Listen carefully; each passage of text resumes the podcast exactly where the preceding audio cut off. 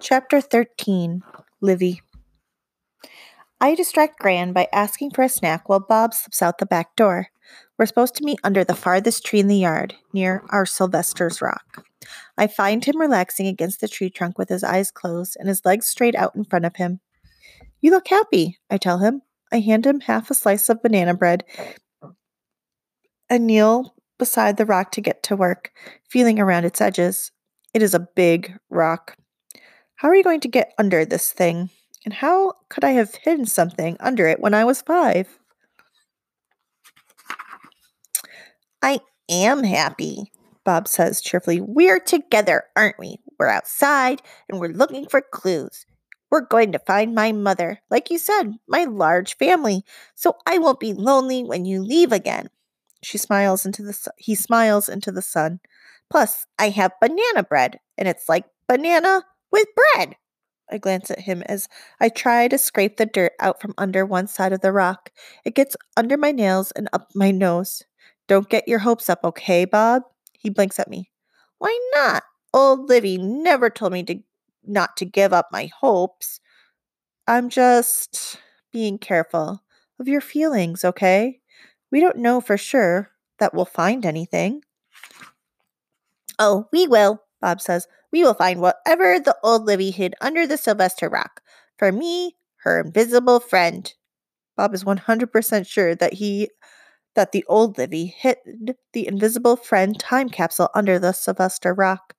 He says that for the last 2 days she was at Gran's, old Livy got a certain look on her face whenever we got near this rock. "That's how you know?" I ask him. "My expression 5 years ago?" Bob nods. "Oh, yes. Whenever we came close to this rock, old Livy's face said, 'I've got a secret.' It was loud and clear." I know it sounds ridiculous, but it's worth a try. We have to start looking somewhere, and I have to admit that Bob is pretty good at reading faces, especially mine. So I'm scratching the hard-packed dirt away from the sides of the rock, trying to find any gaps where I might have hidden something.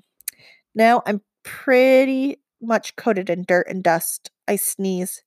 I look over at Bob. His eyes are closed. "Hey, why are you just sitting there?" "I'm not just sitting here. I'm feeling the sun on my face, and I'm also being careful of you." I sit back on my heels and try to slap some of the dirt off of my hands. It makes a big dust cloud that makes me sneeze again. "Careful of me? What are you talking about?" He gets a patient look on his face. I'm pretty good at reading Bob's face, too, I realize. "I am being careful of your fingers, Livy. You are playing very near the rock, and I don't want to drop it on you when I pick it up." He smiles and closes his eyes again. "Just tell me when you are done playing in the dirt. I'm not in a hurry. I'm just enjoying the outdoors." I stand up. "Bob, I'm not playing. I'm working. And we can't pick up this rock. This rock is huge.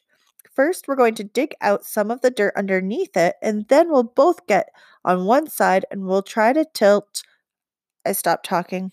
Bob has picked up the rock and is holding it over his head. "Where should I put it?" he asks. "If you're done playing."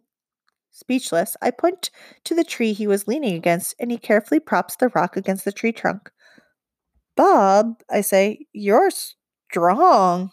He nods. "Yes."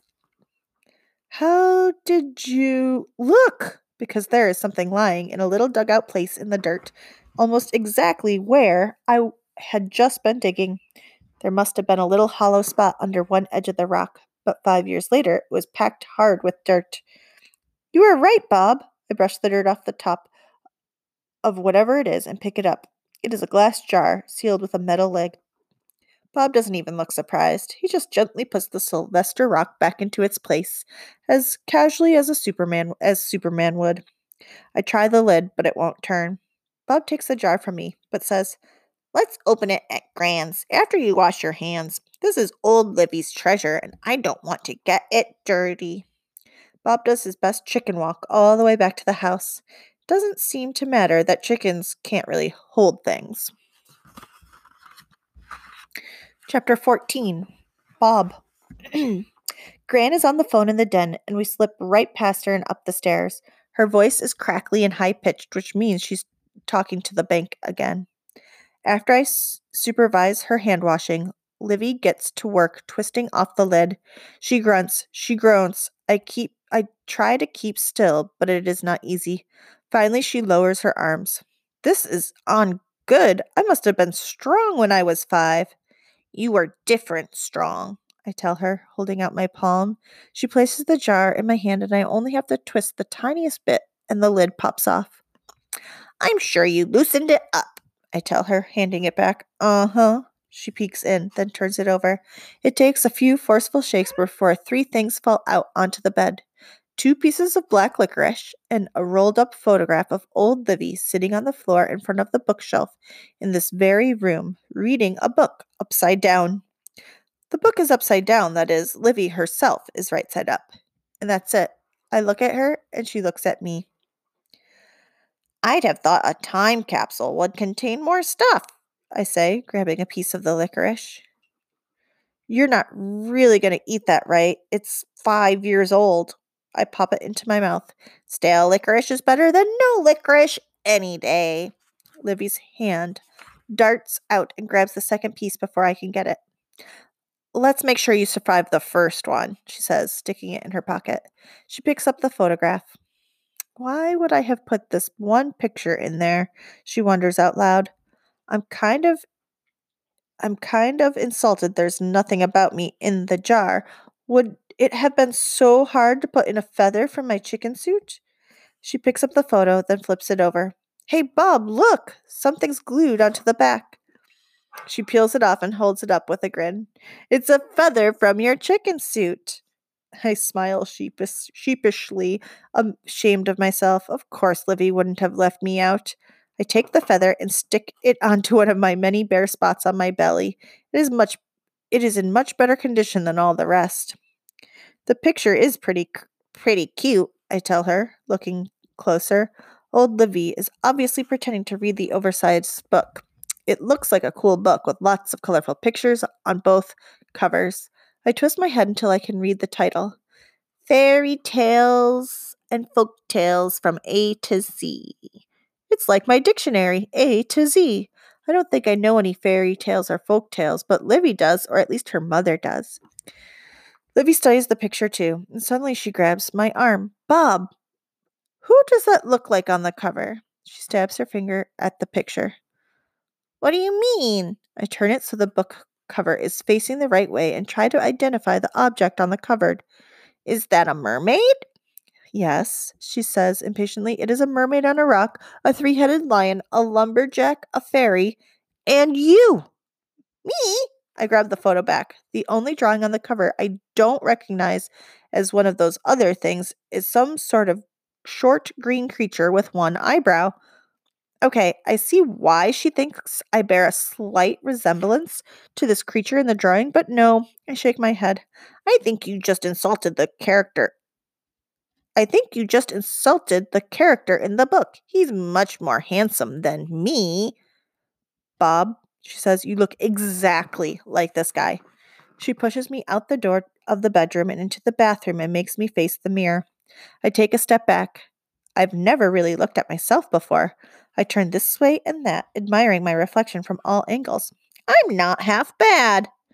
I keep preening because it's making her laugh. Then she stops. Seriously, though. This book must tell us who you are. It's been here all along. Come on. She races back to her room, and I hurry after. The phone rings, and I can hear Gran answer it downstairs. Maybe it's the bank calling back. It's got to be here somewhere, Livy is saying, pulling books off the shelf with both hands. It's not on the shelves. Maybe it's under the bed, she says. She throws back the covers and ducks down and spreads her arms like she is swimming. It's not under the bed. Where else could it be? She asks, throwing up her hands. I think about it, and it hits me that I know exactly where it is. Livy, the book is at. But before I can tell her that Sarah took it after Livy went back home last time, Gran shouts upstairs, Livy, please come down right away. I need you. She sounds more urgent than I've ever heard her, even more worked up than the time a woman from the bank came all the way out to the house. Livy looks torn, but only for a second. She says, I'll be right back. Keep looking. I open my mouth, but she's already flying down the stairs. I sit on the bed and wait. That's where I am when the front door slams and Gran's car drives away with Livy in it. Well, that stinks. I move to the top of the stairs and listen to all the silence, my chest tight and my head swimming. This is a familiar feeling. I call it the feeling of Livy leaving suddenly without telling me when or if she's coming back. I know this feeling well. I stand up from the stairs. Livy's not gone for good. I know that this time. No more feeling sorry for myself and waiting. I have a book with a strikingly handsome green creature on the cover to find, and there's no time to waste. I straighten my head comb and use the tape on the desk in the corner of the kitchen to secure a few feathers that are hanging loose. I grab 2 pickles and a loaf of bread. Each eat 1 pickle and 2 slices of bread with butter, and then I continue my rushing out. I am a not zombie fake chicken on a mission.